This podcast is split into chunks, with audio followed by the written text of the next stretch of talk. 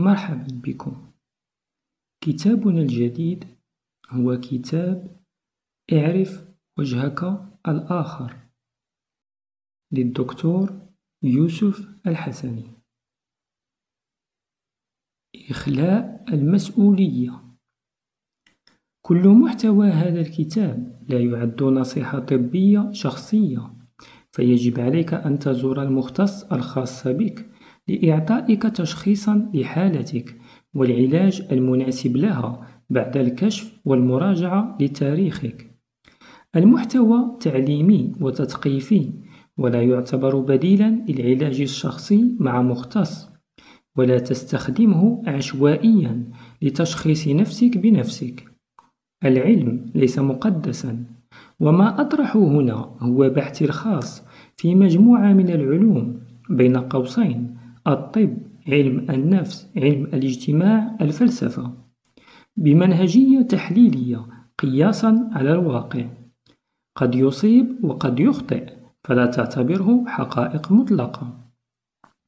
الاحترام الكامل لجميع المعتقدات الدينية، وأشدد أن طرحي فقط من الجانب العلمي وليس له دخل بالمعتقدات الدينية، فخذ ما يتوافق معك وارفض ما يرفضه معتقدك. واعلم يقينا أن هدفي هو نقل الصورة التحليلية العلمية وليس المساس بأي معتقد ديني مقدس. وهذا الكتاب موجه للإنسان العربي مهما كان اعتقاده الديني. للمصداقية العلمية، استخدم كلمة علاقة وحسب معتقدك إذا أردت اعتبارها عاطفية أو زوجية أو خطبة أو عقد قران، فما يهمني علميا أنها علاقة. حديثي عن الجنس علمي كجزء من العلاقات، وليس هدفي في الكتاب سوى نقل الملاحظات كما هي، فأنا لا أبيح ولا أحرض على سلوك معين لا يتوافق مع ما تؤمن به شخصيا. ليس الهدف من الكتاب خدش الآداب العامة بأي شكل، بل فقط نقل ملاحظات علمية، وليس الغرض التحريض على أي سلوك مخالف لقانون بلدك أو معتقدك. لا أتحمل أي مسؤولية لتطبيق أي من محتويات الكتاب في حياتك الشخصية، فهي معلومات عامة وليست حقائق مطلقة، وليست متخصصة أو مخصصة لحالتك الشخصية. ولا أتحمل أي مسؤولية ترتبط بمعتقدات القارئ الدينية، فله جل الاحترام. والهدف هنا نقل صورة من بحثي العلمي فقط. لا أنتقد دولة معينة ولا مجتمعا محددا، وكل ما أكتبه لا يعبر عن المجتمع العربي بمجمله، بل عن بعض الشرائح الموجودة من خلال الملاحظة الواقعية. المحتوى لا يهدف للتشجيع على أي سلوك لا يبيحه معتقدك، والهدف ليس أن تطبق أيا مما أكتب، بل توجهي هو للتوعية وحماية نفسك مما قد يضر. تركيزي في الكتاب على الجانب السلبي من المجتمع للعمل على إصلاحه، وليس للتقليل من شأن مجتمعاتنا أو الحط من قدرها بأي شكل كان. أحترم المجتمع، ولكن يؤلمني انخفاض الوعي الجمعي، وأتمنى أن يؤخذ ما أكتب هنا كمحاولة إصلاحية من طبيب هو ابن البيئة ويتمنى نقل هذه الرسالة الإصلاحية للجميع. الكتاب ليس موجها للمختصين. المقدمة. أنت هنا، وهذا يعني أنك تريد أن تتعرف على وجهك الآخر، الوجه الذي لا يعرف بوجوده أي ممن يعرفك، بل ربما لا تدركه حتى أنت ذاتك، وإن كنت تدركه فربما تهرب منه في الخفاء واعيا كنت بذلك أو بلا وعي. هذا الوجه الذي يرتبط بعقدك النفسية ومخاوفك ومكبوتاتك الشعورية وإدماناتك، هذا الوجه الذي يكشف عن نفسه في لحظة عاطفية أو في أثناء الجنس أو في صراعك مع أسرتك. هذا الوجه الذي يعد لك مرضا جسديا أو نفسيا في أثناء قراءتك لهذه الكلمات من حيث لا تعلم. ستكون بين صفحات الكتاب قصص من خلف أبواب العيادة من أناس خاضوا تجارب مؤلمة، كل تجربة كانت تكشف لهم عن حقيقة مرة من هذا الوجه الآخر. أسريا، سترى هذا الوجه متسترا خلف أب سايكوباتي لم يعرف معنى الرحمة أو التعاطف يوما، أو أم نرجسية لم ترك سوى أداة لحاجاتها، أو أب علاقتك به ما زالت رسمية، أو أم خاضعة لقوانين الأب ولم تعرف يوما الوقوف بوجه هذا الطاغية لأجلك، أو في أب كان يعاملك بصمت واحتقار كلما أخطأت، أو أم ازدواجية تنصحك بسلوك وأنت تعرف يقينا أنها تمارس عكسه. ستجد أنه خلف قناع القدسية الذي ألبسته لهما توجد إجابات كثيرة، إجابات تمهد الطريق لوصولك إلى وجهك الآخر وتكشف لك عن تشوهات نفسية قد تكون أحيانا أشد خطرا من التشوهات الخلقية. هل تساءلت يوما ما إذا كانت إساءات والديك لك مبررة؟ هل يا ترى تركت أثرا محفورا في عقلك؟ هل حبهما صادق بلا شوائب أم تتخلله شروط ورواسب غير سوية؟ هل لأفعالهما المؤذية تأثير على من أنت اليوم؟ هل تخاف التفكير حتى في الأمر لأن لهما قدسية خاصة؟ عاطفيا، سترى الوجه الآخر في نمط تعارفك وخوفك من البشر، في بحثك عن علاقة عابرة لملء تجوف قلبك الخاوي، في اندفاعك بمشاعر لا تمثلك بسبب الجوع للعاطفة، في محاسبة ولوم الشريك لخوفك المرضي من تخليه، في تعلقك بمن لا يكترث بك ورفضك لمن يتقبلك، في إدمان عاطفي يعطيك نشوة لحظية وكالمرض المزمن يرهق روحك، في شك نابع من فقدان لأمان في ذاتك. نعم، العاطفة ستكشف زاوية لم تواجهها بصراحة وصدق من هذا الوجه الآخر. هل تعلم أنك ستتعرف على عالم لم تكن يوما تعتقد أن له كل هذه الأسس والقوانين؟ ستدرك ضرورة التعارف العلمي السوي، وأن الإغواء اليوم إذا لم تدرسه وتمارسه فهو سيطبق عليك من حيث لا تدري. ستتعرض للتحايل العاطفي والاستغلال، ستتعلق وأنت غير مدرك ما هو التعلق ولماذا حصل لك أنت بالتحديد. إنه ليس سوى كونك تهرب من حقيقتك وأنك تعاني أزمة وجودية ولا تعرف من أنت. جنسيا، سترى هذا الوجه جليا في خجلك من الغزل والمبادرة، في عدم وضوح حدودك، في النقص الناتج عن رؤيتك المبالغ فيها لطبيعة الجنس، في ممارسة بالسر لعادة يطلق عليها اصطلاحا العادة السرية، في مشاهدتك وحيدا متخفيا فيلما إباحيا فيه كل رغباتك المكبوتة يتم التعبير عنها بصراحة، بل وتصنع لك رغبات جديدة لم تكن تعرف أنها موجودة، في تشوهات غريزية تمارسها وتعتقد أنها طبيعية، في خوفك من تلاشي انتصابك أو صعوبة الإيلاج، في تحرش جنسي كبته ولم تخبر به أحدا ومن حيث لا تعلم كان يمزق في أحشائك طعم الحياة يوما بعد يوم، في ميول جنسية لا تدري سر وجودها أو هوية جنسية تخالف من أنت عليه بيولوجيا. ستبحر في مجهول على مجهول، فهذا هو الصندوق الأسود الذي تجد الكثير مهووسا به ولا يتم الحديث عنه إلا في الخفاء.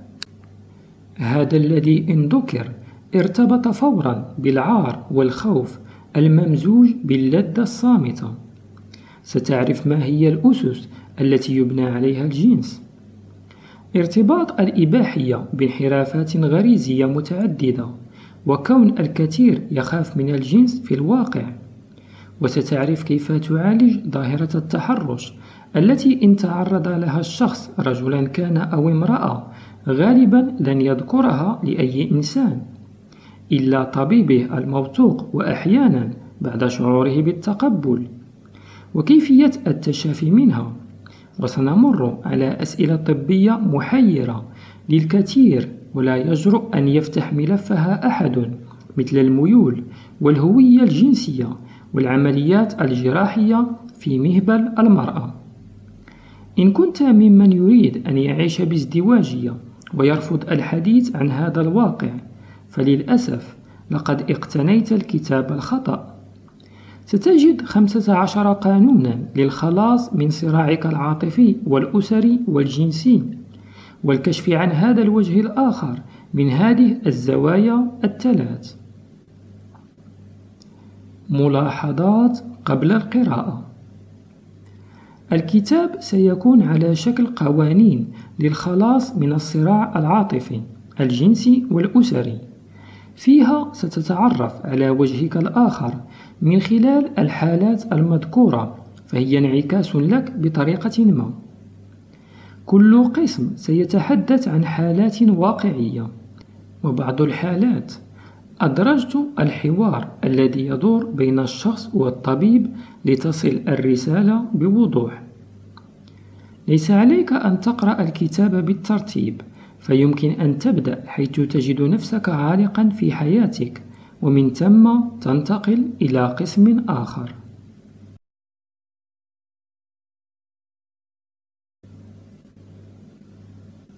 القسم الأول: وجهك الآخر في العاطفة.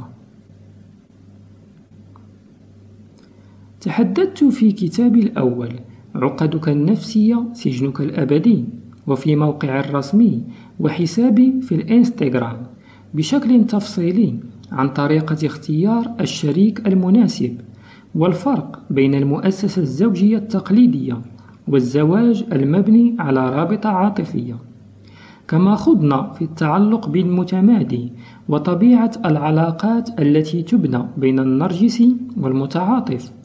ولم ننسى التطرق إلى الانفصال ومتى يجب أن يكون وكيفية التشافي العاطفي، إضافة إلى أنواع العلاقات العاطفية في عالمنا المعاصر وكيفية التعامل مع الخيانة. لهذا أفضل أن يتم التطرق إلى ما ذكرته مقدما إذا كنت ترغب في المزيد من المعرفة التي تختص بهذا الجانب من الصراع الإنساني النفسي. سأحاول في هذا الكتاب التطرق إلى أسس التعارف وفنون الإغواء والجاذبية، ومعرفة الفرق بين التعلقات العاطفية والعلاقة الناضجة وكيفية المحافظة عليها. سنتطرق إلى تفاصيل تخص الإدمان العاطفي والعلاقات الزائفة، وسأدرج العديد من القصص والتساؤلات الشمولية بالعلاقات العاطفية.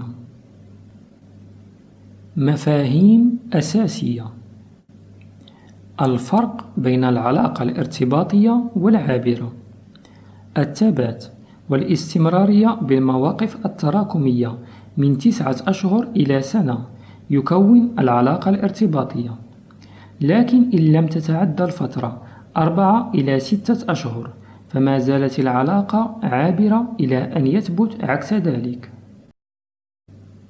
صندوق الاحتياط هي العلاقة التي يستغل فيها أحد الطرفين الآخر، فيكون طبيبا نفسيا حيث يفرغ مشاعره وكبته لديك، وبنكا حيث يعود إليه عند حاجته المادية، وصديقا من طرف واحد يلجأ إليه في الوحدة، يعزز له شعورا بالأمان ونشوة بأنه ما زال مرغوبا، أو يكون واجهة اجتماعية ومنجبا للأبناء، وكل علاقة يستغل فيها هذا الشخص بشكل مختلف عن الآخر. الحب الناضج يبنى على جاذبية سوية وليدة التقبل الذاتي والاكتفاء، فيه الثبات والاستمرارية بالمواقف التراكمية أي الأفعال لفترة لا تقل عن 9 أشهر إلى سنة، يدوم ما دامت المواقف موجودة من الطرفين، ويبدأ بالتلاشي بتلاشي المواقف. كل ما عدا ذلك هو مجرد اندفاع بالشعور أو نشوة حب عابرة أو تعلق عاطفي.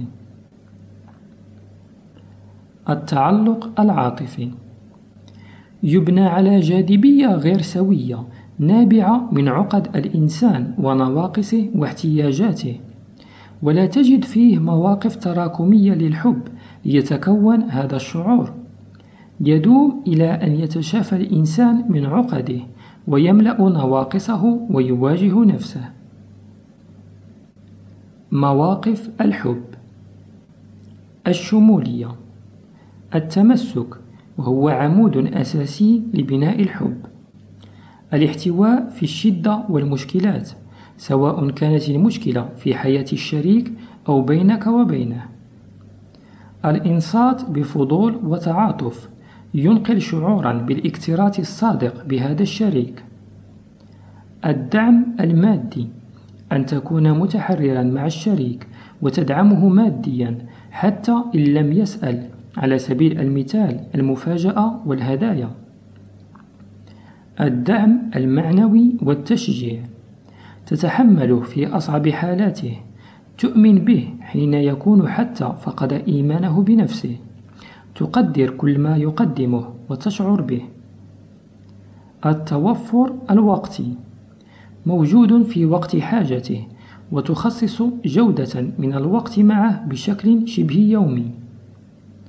الاعتناء التفصيلي تهتم بتفاصيله الصغيرة من نوم وطعام وطاقة، ولا تنسى السؤال عن احتياجاته، أن تكون حاضرا له في مرضه بمعاملة خاصة وكأنك طبيبه الخاص.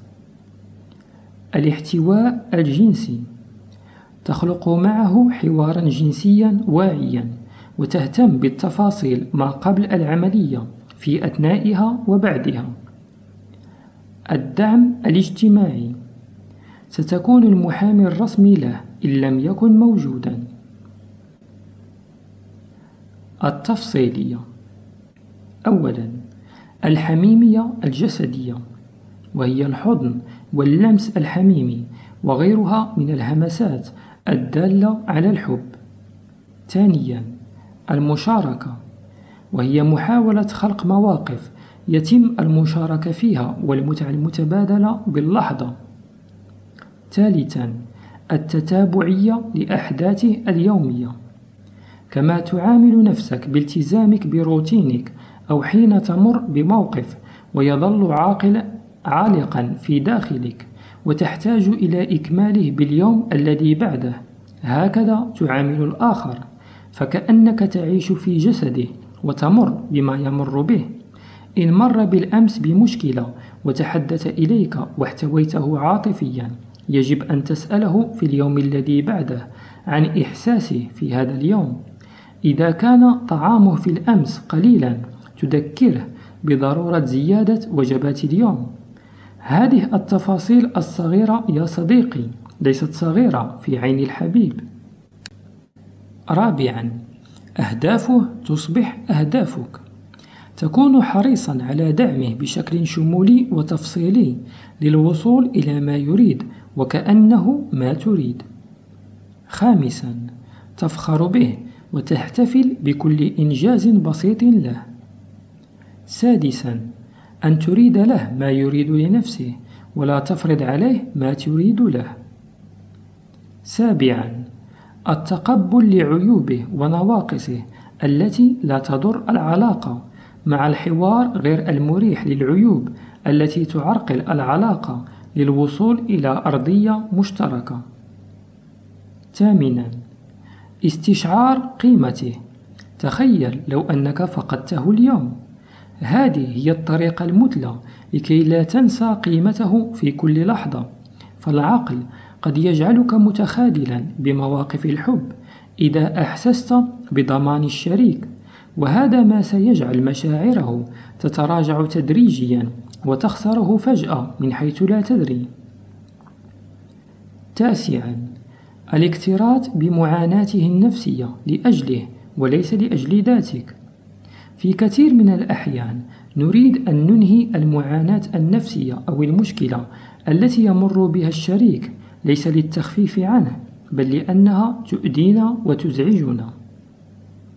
عاشرا، لا تكبت أي شعور، فيلزم المواجهة اليومية. 11، لا تضعهم في تصنيف أو قالب، لأنك مؤمن أنهم سيتغيرون للأفضل إذا كنت متفهما، ولكن إن صنفت شريكك فلن ترى أي تحسن فيه، لأنك لا تراه على حقيقته اليوم بل كما قابلته سابقا. 12، الإطراءات الصادقة. القصص جميعها قد تكون عن رجل أو امرأة على حد سواء، فالآليات ذاتها تتكرر ولا تفرق بين الرجل والمرأة هنا. الفصل الأول، القانون الأول، التعارف وإشكالياته.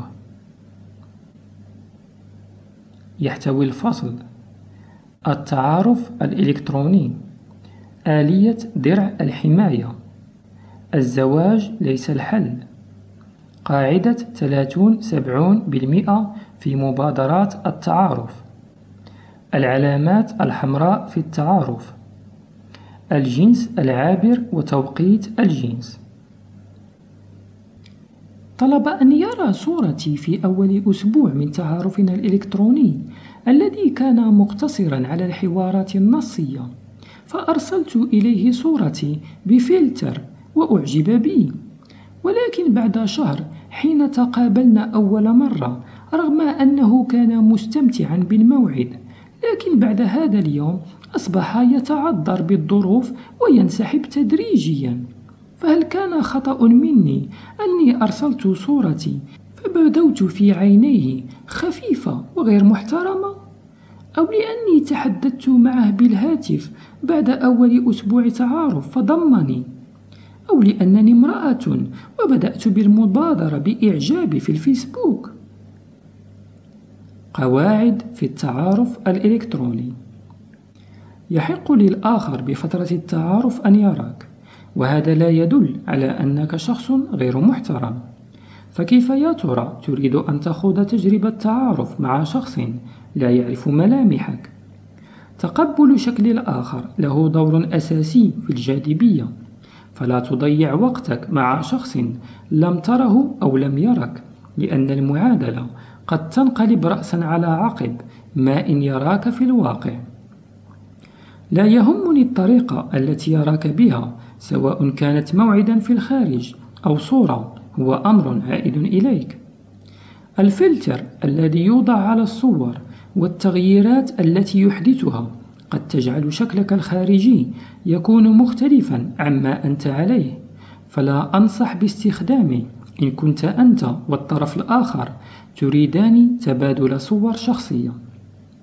يجب أن ترى الشخص في الواقع، لأن الهالة والشكل قد تكون مختلفة في الواقع وتغير رأيك، فأنصحك بأن يكون اللقاء الواقعي بأسرع وقت ممكن. لا أحبذ الحوارات النصية، فلأي شخص ناضج هي مجرد تسويف ومضيعة للوقت.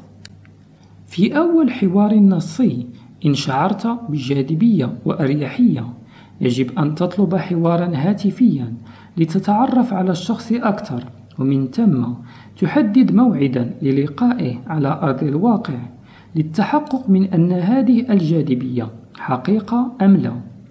هذه الخطوات يجب أن تحصل في أول أسبوع على أقل تقدير. قد تجد من يصنفك بالمتسرع أو الخفيف أو المتحايل، لأنك تتعامل بهذا الأسلوب، لكن هذا لأن الآخر لا يملك أساسيات بالعلاقات، فأنت لست سوى شخص واضح يعامل وقته كقيمة. مبادرة المرأة ليست سلوكا خاطئا، لكن بسبب العرف العالمي بأن المبادرة غالبا ما يكون الرجل، فأفضل إن أرادت أن تبادر أن يكون بتعليق على صورة أو شيء قاله الشخص، وهو إن رأى هذا التعليق وشعر بأنه مهتم بها سيقوم بمبادرة واضحة بالإعجاب. شخصيا لا أملك تصنيفا للرجل والمرأة في هذا الأمر، لكن العرف قد يؤثر. ليست هناك أي علاقة بين الحديث بالهاتف والضمان، ففترة التعارف لا تحتسب إلا من بعد أول حوار هاتفي لفترة لا تقل عن 4 أشهر، والعلاقات التي تظل على شكل نصي هي ليست علاقات حقيقية بل عابرة أو صناديق احتياط. في أول 2 شهرين من علاقتي معه بدأ التركيز على الجنس الهاتفي، لخوفي من تخليه عني كنت أنساق معه وأنتظره يفرغ حاجته، لكن مع الوقت بدأت الاستمتاع بهذا النوع من الجنس.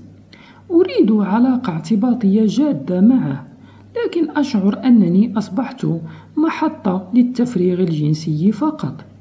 عند خروجنا في موعد هو لا يمارس معي الجنس، بل فقط يمسك يدي ويحتضنني. توقيت الجنس. ممارسة الجنس تختلف حسب طبيعة العلاقة التي يبحث عنها الشخص. أريد علاقة عابرة تساوي أول 2 شهرين. أريد علاقة ارتباطية تساوي الشهر 5 أو 6. مسك اليد أو الاحتضان أو التقبيل أو اللمس السطحي لا يصنف كجنس. هذه النقاط تنطبق حتى على المتزوجين بشكل تقليدي حديثا في فترة تعارفهم. فالجنس في أول 2 شهرين تعارف ضمان سريع ولو كان الشخص يدعى زوجا.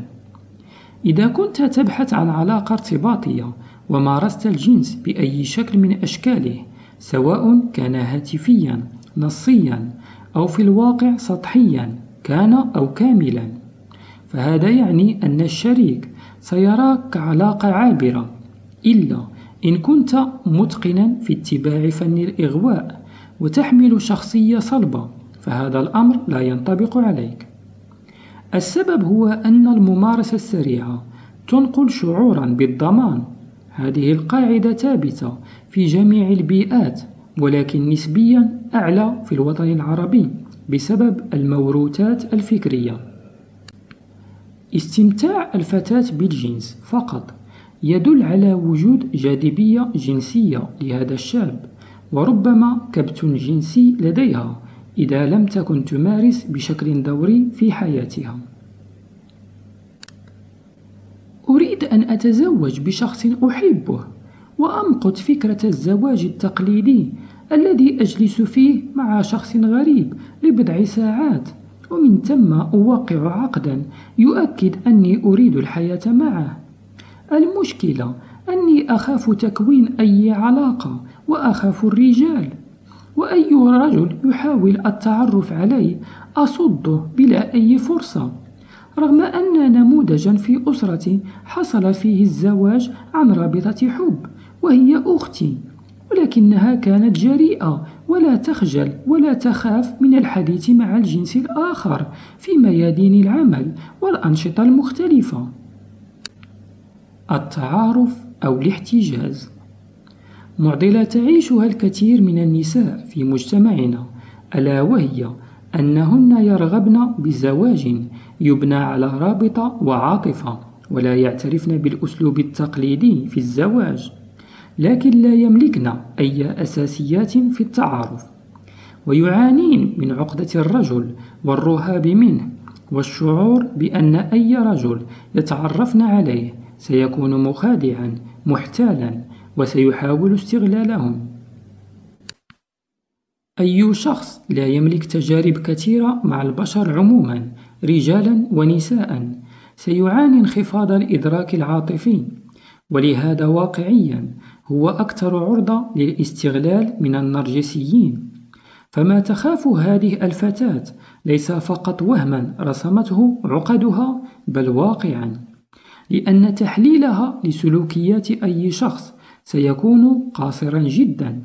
أمثالها للأسف يعشن إما وحيدات محتجزات بخوف التعارف، وإما يرضين بالأمر الواقع ويتزوجن شخصا بشكل تقليدي تكون معه الحياة روتينية لا تمثل أرواحهن، أو يكون صناديق احتياط للنرجسيين. قد يكون الزوج نرجسيا أيضا. إذا ما الحل في هذه الحالة يا ترى؟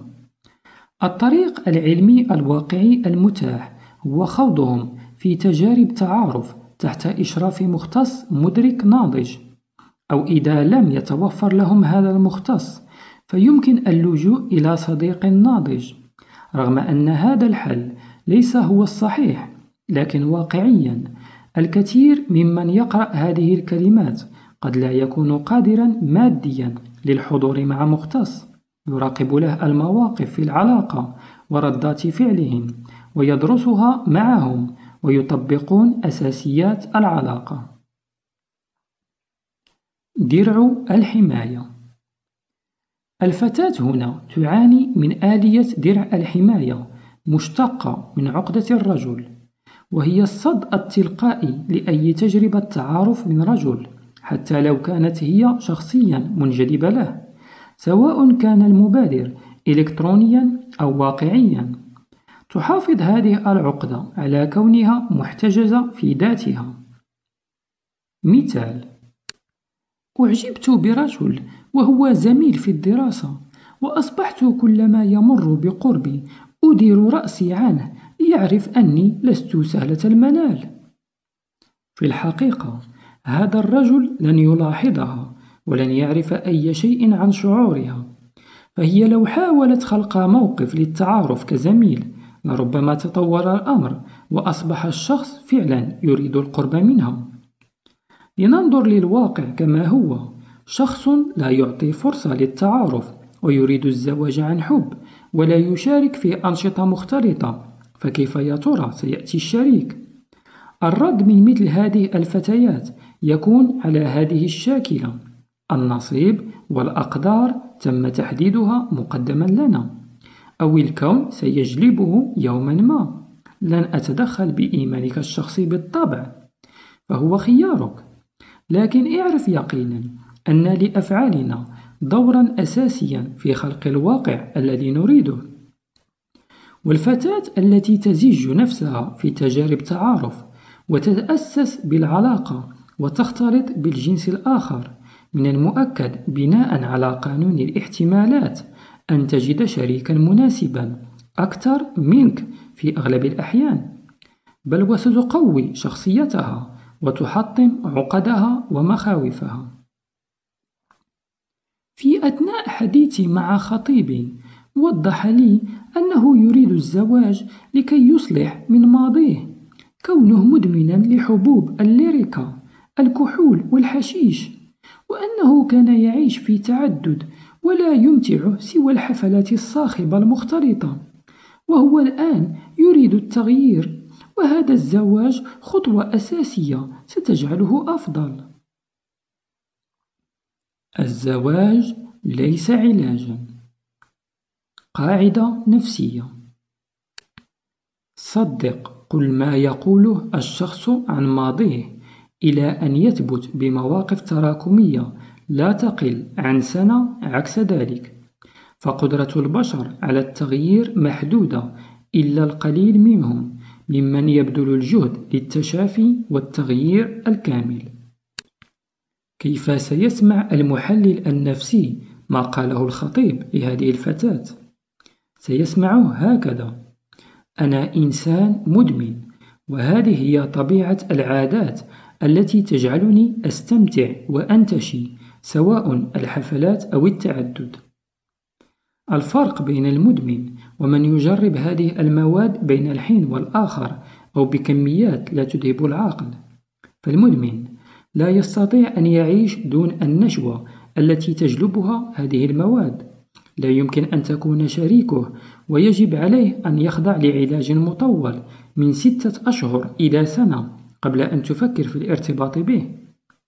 أما المتعاطي أحيانا لا يصل إلى مرحلة إذهاب العقل ولا يحتاج إلى المواد ليعيش، يمكن أن تكون شريكا له تحت ضوابط خاصة بكما، ولكن يجب دراسة كل حالة بتفرد مع مختص لمعرفة الحقيقة. وهنا يختلف الحشيش عن الكحول عن الليريكا. كون الشخص يتمتع بالحفلات ليست مشكلة، فهو أمر شخصي، لكن مشكلة إذا كان الشريك من بيئة محافظة ويتوقع أن هذا السلوك سيتوقف. المعضلة هي التعدد سواء العاطفي أو الجنسي، فهذا أمر يصعب تغييره. الفرق بين المتعدد بالعلاقات وصاحب التجارب السوية. المتعدد قد يكون عشوائيا ويخلط في آن واحد بين علاقة زوجية مع شريكة تقليدية كمؤسسة زوجية، وعلاقة ارتباطية مع عشيقة تجذبه، وعلاقة عابرة جنسية، وعلاقة صندوق احتياط يستغلها عاطفيا ولا يملك أسسا واضحة. أما المجرب المدرك فيكون واضحا بحدوده وطبيعة تجاربه، فإن اختار علاقة ارتباطية ولم يكن يريد الزواج لن يلتف ويدور، ولو اختار علاقة عابرة سيوضح ضوابطه، ولو كان متزوجا وأعجب بغير زوجته لن يكمل في هذا الزواج. يجب معرفة ماذا كان يقصد شريكها بكلمة متعدد، فإذا كان المعنى أنه خاض تجارب عديدة فهو مدرك، فهذا إيجابي لأن هذا سيزيد من احتمالية نضجه العاطفي. ولكن إن كان المعنى متعددا عشوائيا فعليك بالتفكير في الأمر أكثر من مرة، لأن هذا طبع بني على عقد لا ترجو منه تغييرا. إسقاطة كارثية أن تلعب دور البطل في حياة المدمن وتعتقد أنك ستصلحه وبأنه سيكون مختلفا عن غيره وسيقلع بسببك، أو أن تعتقد أن الزواج سيحل المسألة. الزواج يكون بعد أن تصلح نفسك لبناء رابطة مع شريك وتحمل مسؤوليته ومسؤولية أبناء. أنا في أول أسبوع من تعارفي إلى شاب ولا أعرف الأسس السوية التي يجب اتباعها، علما بأني كنت أعاني تعلقا سابقا وأخاف أن يتكرر الأمر. عندما يتواصل معي كيف أستجيب؟ هل أتحدث على طبيعتي أم أكون رسمية؟ سؤال وجواب مع الفتاة عن تجربتها. قاعدة 30% 70% في التعارف. هل التعارف هو فترة 3 أشهر الأولى في العلاقة؟ وهل تكون فقط بالرسائل النصية؟ علميا نعم، هي أول 3 إلى 4 أشهر تكون بشكلها المثالي باتصالات هاتفية ومقابلات في الواقع على شكل حوارات استكشافية. الرسائل النصية لا يعترف بها تحليليا كعلاقة، ومن يجد نفسه في علاقة قائمة على الشاط فهو بلا أدنى شك إما صندوق احتياط وإما أن العلاقة عابرة. هل هناك طريقة يجب أن أطبقها لكي لا أتعلق بالآخر في هذه الفترة؟ قاعدة 30-70 لتكن نسبة مبادراتك وتوفرك لا تزداد على 30% أول 3 أشهر، و40% بين الشهر الثالث والسادس، وهنا ستكونين حميت نفسك نسبيا من السقوط في تعلق سريع، لأنك لست قريبة من الشخص كفاية ليزاحم يومك ولن تخلقي مواقف كثيرة معه. يجب أن تدرسي شخصيته في هذه الفترة وسلوكياته ودلالاتها.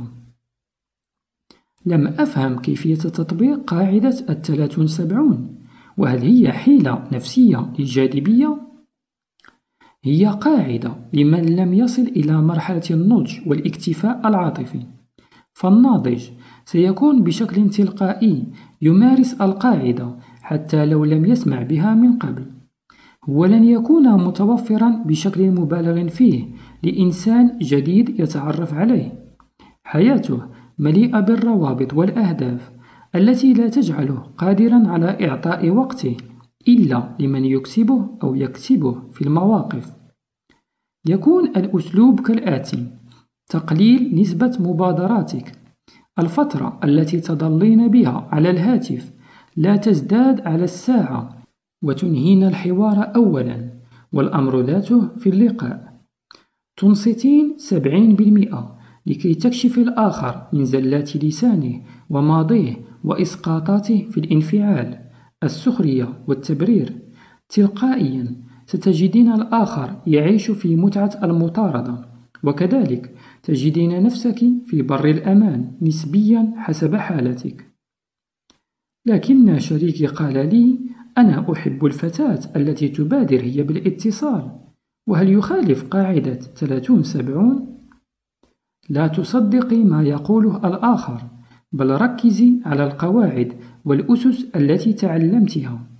لا أحد يعطيك المفتاح الذي يجذبه، وكلماته فقط لأنه يريد أن يضمنك بأسرع وقت.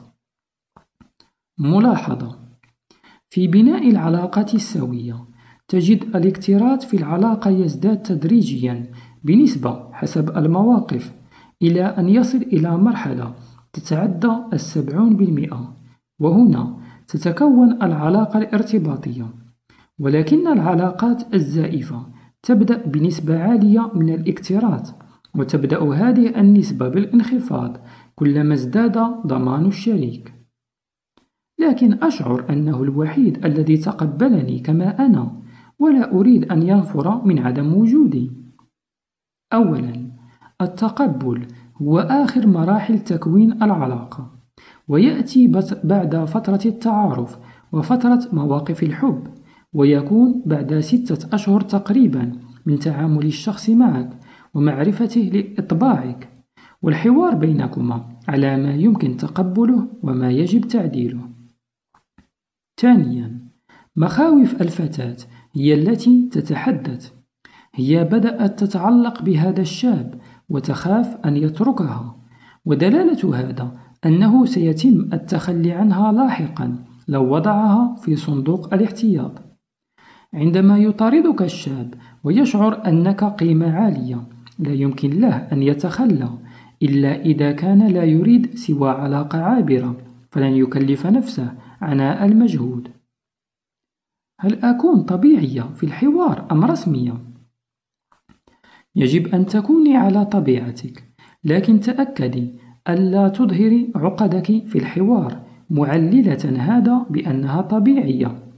يجب أن تحافظي على نسبة من الخصوصية، وأن تضعي الحدود لما يعجبك ولا يعجبك بأسرع وقت.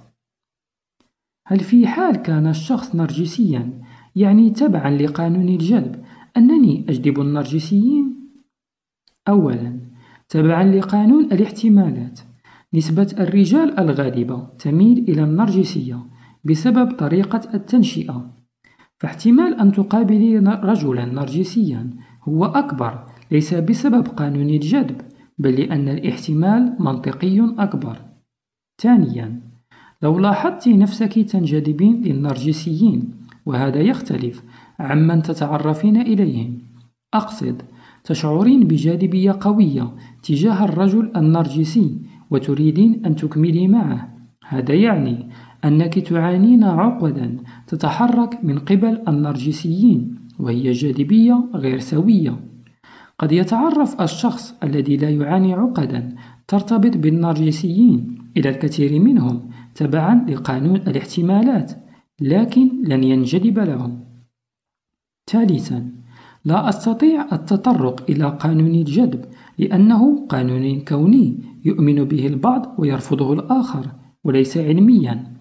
لكن ما أراه من ناحية تحليلية أننا نجذب البشر الذين يحركون عقدنا ومخاوفنا ونواقصنا إلى أن نتحرر منها، فتصبح جاذبيتنا سوية. العلامات الحمراء في التعارف. هل هناك علامات حمراء يجب أن أكون حذرا منها؟ أجل، وهذه هي: الاندفاع بالشعور كالمدح المبالغ فيه والتوفر على مدار الساعة، سلوكيات اللا أمان والحاجة، البحث عن توكيدات الحب وعدم التخلي، التلميحات الجنسية السريعة هي علامة حمراء لمن يبحث عن علاقة ارتباطية. إذا وضعت حدودك وتوقف الآخر عن استخدامها يعني أنه ليس ضمن القائمة الحمراء، لأنه عرف أنك لست متوجه لعلاقة عابرة أو اختار أن يكمل معك.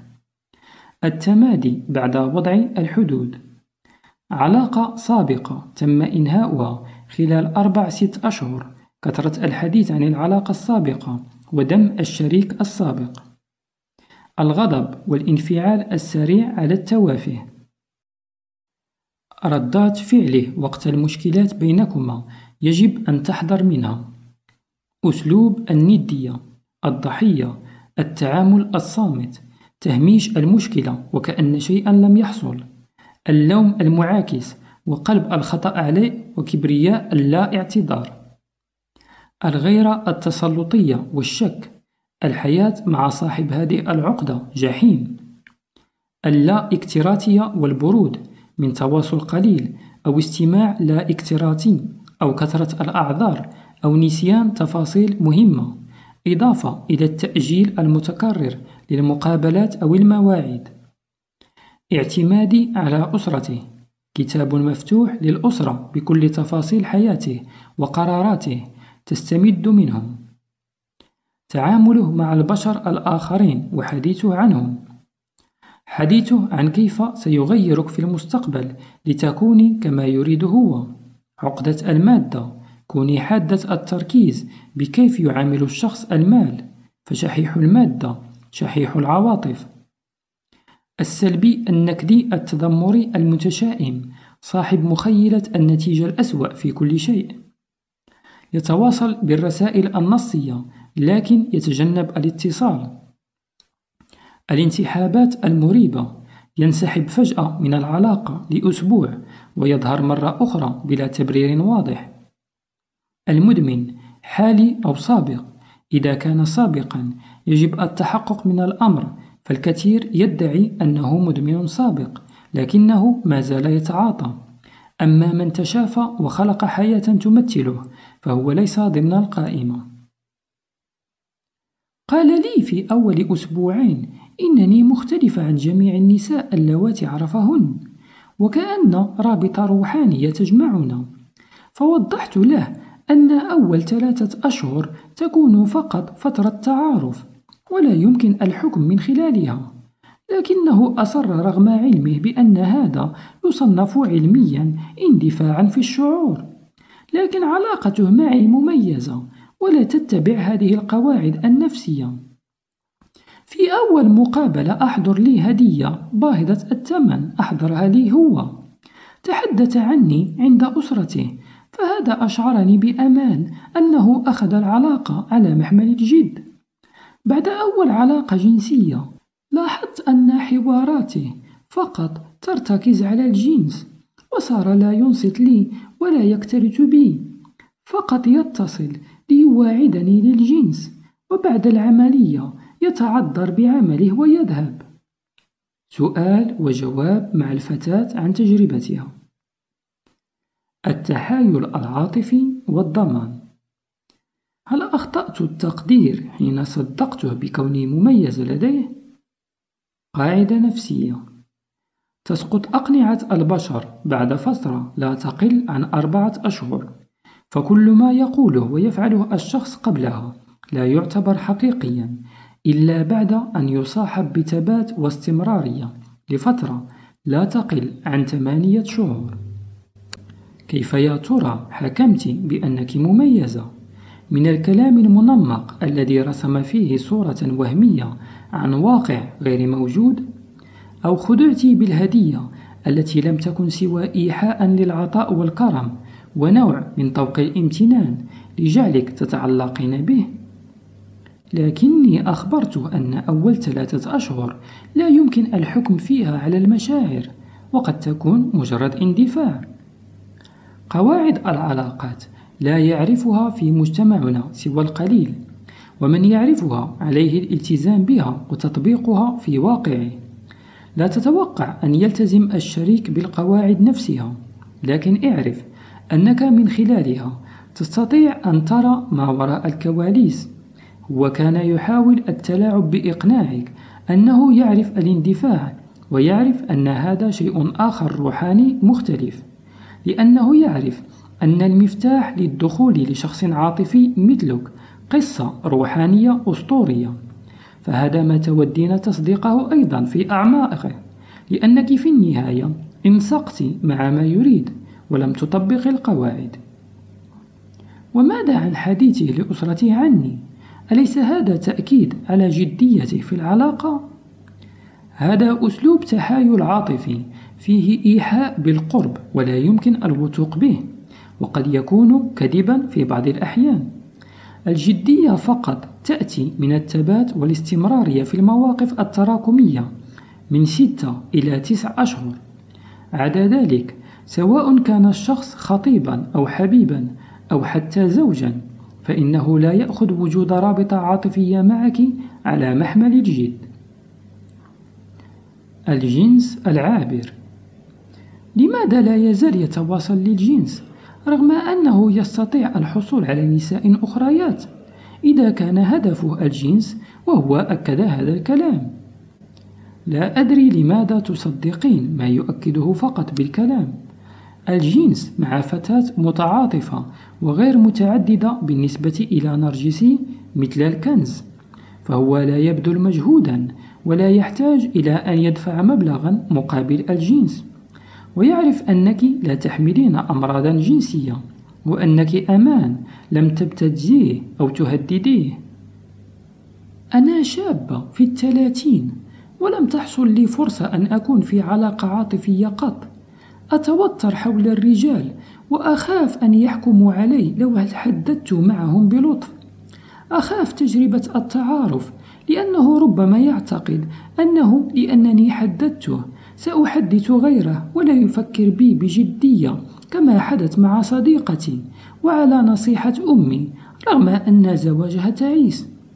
وربما يكون نرجسيا متحايلا، وربما لديه فتيات أخريات. كل تاريخي في العلاقات هي نظرات من بعد وتحليلات ذاتية لها. النمط الفكري الموروث أو التجربة الذاتية. الفتاة هنا تعاني انخفاضا حادا في الإدراك العاطفي، فهي منعدمة التجارب، ولهذا فكل تحليلها لطبيعة الرجال والعلاقات العاطفية يحتكم للنمط الموروث للأفكار وليس للواقع والتجربة.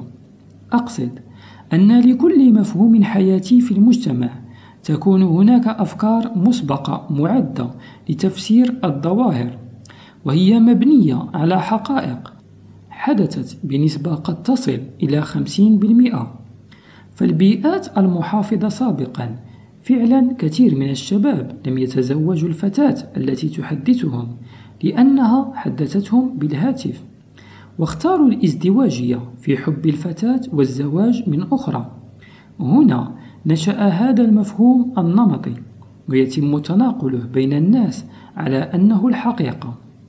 عندما لا يملك الإنسان شخصية ومبادئ ذاتية، يحتكم للنمط الموروث ويسقطها على تجربته. فهذه الفتاة لا ترى جميع قصص الحب التي تنتج عنها ارتباط أكبر وتسقطها من عينها، وترى فقط النمط الموروث لفكرة التعارف، لقلة تجربتها في الحياة وكثرة مخاوفها من الرجال.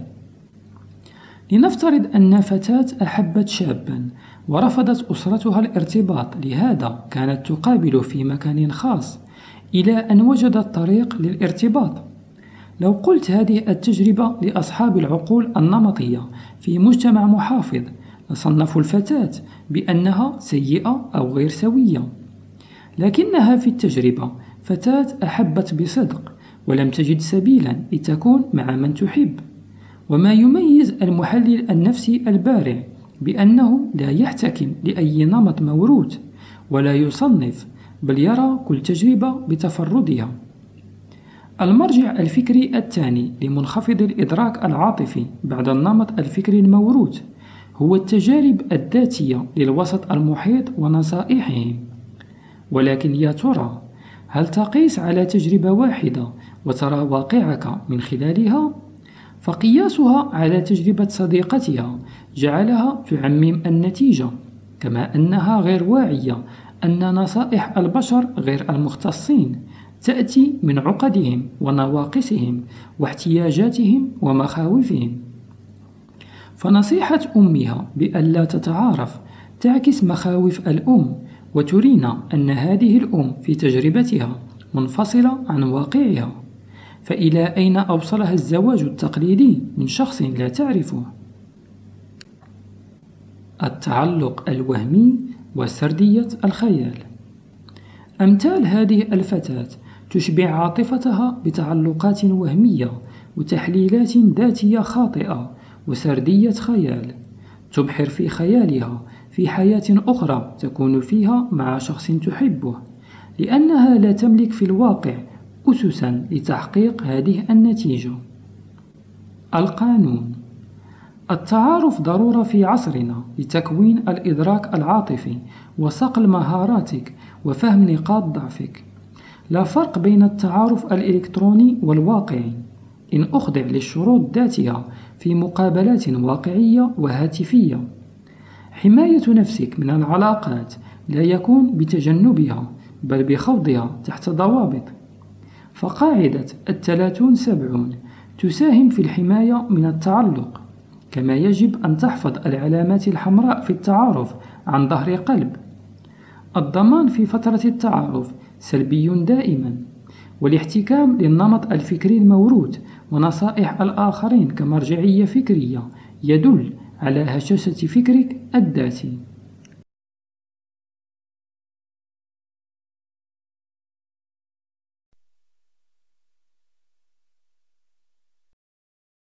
كان هذا مقتطفا من الكتاب. للاستماع للكتاب كاملا تجدون الرابط في صندوق الوصف بالأسفل. شكرا على الاستماع.